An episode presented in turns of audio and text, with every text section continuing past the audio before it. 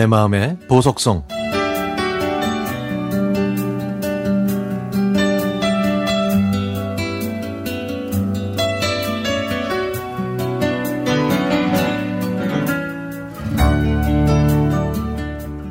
(1973년 3월) 초등학교 6학년의 새 학기 첫날이었습니다. 새로 부임하신 선생님께서는 학생들을 운동장에 모이게 하시고 키 순서대로 남자 아이들과 여자 아이들을 한 줄로 세우시더니 교실로 가라고 하셨습니다. 그리고는 앞줄부터 남녀 짝지어서 앉으라고 하셨죠. 다른 아이들처럼 저도 기대하면서 짝을 살짝 쳐다봤는데, 에, 제 마음에 쏙 들지 않았습니다. 그때 바로 옆줄 앞에 앉은 단발머리의 귀여운 아이가 아이가 눈에 띄었죠. 아, 저 아이랑 짝이면 얼마나 좋았을까. 못내 아쉬우면서도 저 아이 옆에 앉은 녀석이 그렇게 부러울 수가 없었습니다. 그날부터 제 눈에는 그 아이만 보였습니다. 그렇게 한 달쯤 지났을 때 선생님은 저희들한테 다시 운동장에 모이라고 하셨죠.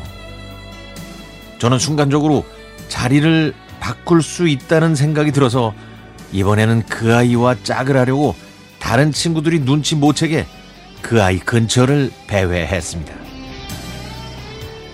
저는 다른 아이들과 장난치는 척 하면서 그 아이가 서 있는 열두 번째 줄에 섰고 드디어 그 아이와 짝이 된다는 생각에 들떠 있었습니다.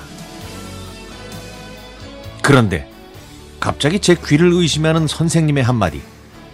뒤로 돌아! 이럴 수가. 여학생이 남학생보다 대여섯 명이 더 많아서 뒤로 돌면 짝이 바뀌거든요. 아, 저는 이 일로 마음에 큰 상처를 받고 학교 생활에 의욕을 잃었죠. 그렇게 초등학교를 졸업하고 그 아이와 같은 중학교에 입학했지만 저희는 남녀 합반이 아니었기 때문에 마주칠 일은 거의 없었습니다. 그러다가 고등학교 2학년 봄에 자전거를 끌고 오르막길을 오르다가 저처럼 자전거를 끌고 올라오는 더 이상 아이가 아닌 그 소녀와 마주쳤습니다. 저희는 서로 눈길을 주고받았는데 그 소녀는 무덤덤해 보였지만 저는 가슴이 콩콩 뛰었죠. 그녀를 보호해 준다는 핑계로 소녀의 뒤를 따라가는 30분 동안 저는 설레고 행복했습니다.